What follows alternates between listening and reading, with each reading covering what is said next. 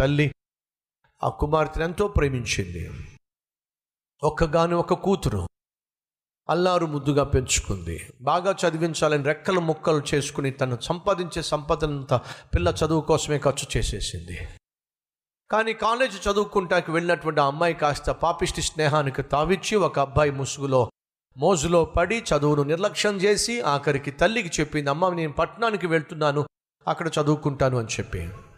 సరేనమ్మా చదువుకుంటే చదువుకో సాయంత్రం కల్లా వచ్చేసేయి లేదమ్మా నేను పట్టణానికి వెళ్ళి అక్కడే ఉండి చదువుకుంటానని చెప్పి మమ్మీని నమ్మించి మోసం చేసింది.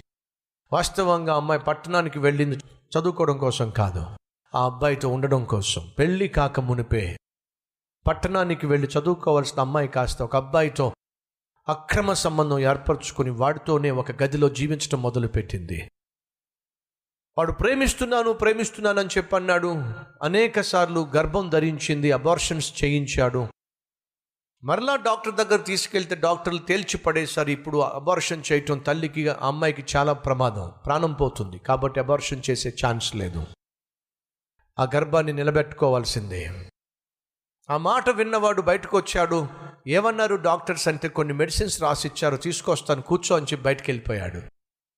పది నిమిషాలు అయింది అరగంట అయింది రెండు గంటలైంది వాడు రాలా. ఏమైపోయాడని చెప్పి తన గదికి వెళ్తే అక్కడ ఆ గదిలో వాడికి సంబంధించినటువంటి బట్టలు కానీ పుస్తకాలు కానీ ఏమీ లేవు. ఒక స్లిప్ ఉంది. నీ జీవితాన్ని ఎంజాయ్ చేయాలనుకున్నాను ఎంజాయ్ చేశాను. గుడ్ బాయ్ అది చదివిన వెంటనే తన కాళ్ళ కింద ఉన్న భూమి కాస్త కంపించింది.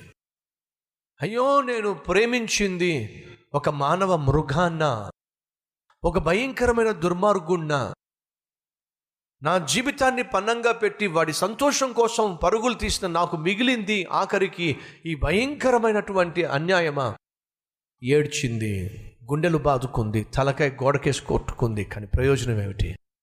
తనకు మిగిలిందల్లా ఒకటే సావు చచ్చిపోతే బెటరు.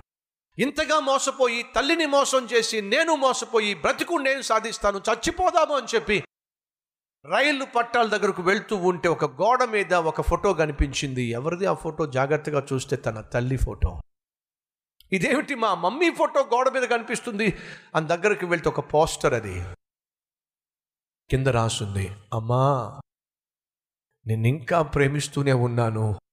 నీ రాక కొరకు ఎదురు చూస్తున్నాను. ఇట్లు నీ తల్లి. ఆ మాట చదివినప్పుడు ఆ అమ్మాయి గుండె తల్లడిల్లిపోయింది. అయ్యో!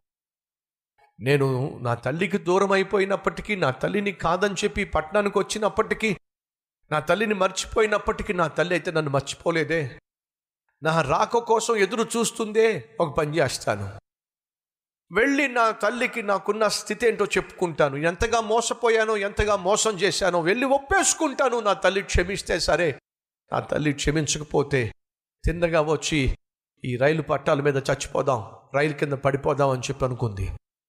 ఇంటికి బయలుదేరింది కానీ తనకి ఎన్నో ప్రశ్నలు తన మనస్సులో ఏ విధంగా నా తల్లిని ఫేస్ చేయాలి? నా తల్లిని ద్రోహం చేశాను తన రెక్కల కష్టాన్ని ముక్కలు చేసి పడేశాను. ఇప్పుడు ఏ విధంగా నా తల్లిని నేను కలుసుకోవాలి? ఏ విధంగా నా తల్లికి నేను చేసిన ద్రోహాన్ని గురించి చెప్పాలి? అని చెప్పి ఎన్నో ఆలోచనలు. ఎలా ఫేస్ చేయాలి? అసలు నా తల్లి నా ముఖం చూస్తుందా? నేను చేసిన ఈ పాపిష్టి పనులన్నిటి గురించి విన్నప్పుడు నా ముఖం చూస్తుందా? చీ అని బయటికి గంటేస్తుందా? ఎన్నో ఆలోచనలతో ఆ అమ్మాయి ఇంటికి వచ్చింది తలుపు తట్టాలి అంటే భయం వేస్తుంది అయినా ధైర్యం చేసి తలుపును తట్టే ప్రయత్నం చేసింది. ఆ తలుపు తెరుచుకుంది. ఎందుకో తెలుసా? ఆ తలుపు గొన్నెము వేయబడలా. తలుపు తట్టిన వెంటనే ఆ తలుపు ఊడిపోయింది తెరుచుకోబడింది. అటువైపు తల్లి రెండు చేతులు చాచి ఎదురు చూస్తూ ఉందండి.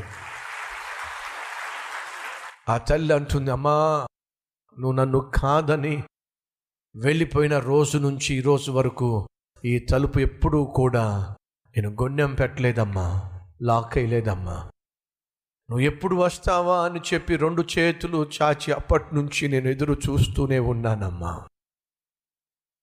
ఆ కుమార్తె ఆ తల్లి పాదాల మీద పడి క్షమాపణ కోరి ఆ తల్లిని గట్టిగా హత్తుకున్నప్పుడు ఆ తల్లి చెప్పింది నాకు తెలుసమ్మా నన్ను కాదని చెప్పి లోకాన్ని స్నేహాన్ని కోరుకొని వెళ్ళినప్పుడే నాకు తెలుసు నీ జీవితం అన్యాయం కాబోతుందని. అయినను నీ పట్ల నాకున్న ప్రేమ నిన్ను క్షమించటానికి నాకు శక్తినిచ్చిందమ్మా. కాబట్టి నిన్ను క్షమించడానికే నేను రెండు చేతులు చాచి ఎదురు చూస్తున్నాను. నా ప్రియ సహోదరి నా ప్రియ సహోదరుడా ఆ తల్లి కంటే గొప్ప తండ్రి ఉన్నాడు ఆయన నేను ప్రకటిస్తున్న ప్రభు అయిన యేసుక్రీస్తు. నువ్వు ఎంతగా దేవునికి దూరం అయిపోయినా ఎన్ని నీచమైన పాపిష్టి కార్యాలు చేసినా ఎంతగా చెడిపోయినా నిన్ను క్షమించగలిగిన దేవుడు ఉన్నాడు.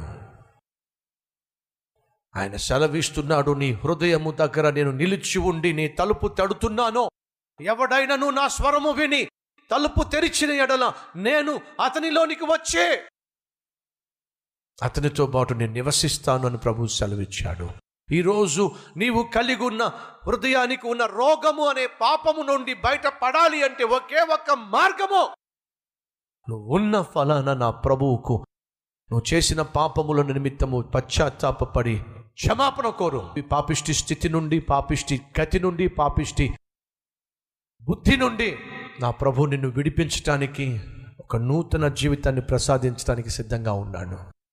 ఆయన నిన్ను నూతన పరచకపోతే ఆయన పాదాల మీద పడి నువ్వు క్షమాపణ కోరకపోతే నువ్వు చస్తే తిన్నగా నరకానికి వెళ్ళిపోతావు నాశనం అయిపోతావు. అలా నరకానికి వెళ్ళకుండా ఉండాలి అంటే ఈరోజు నువ్వు ఉన్న చోటే మోకరించి నా ప్రభువుకు ప్రార్థన చేయాలి. ప్రార్థన చేద్దామా?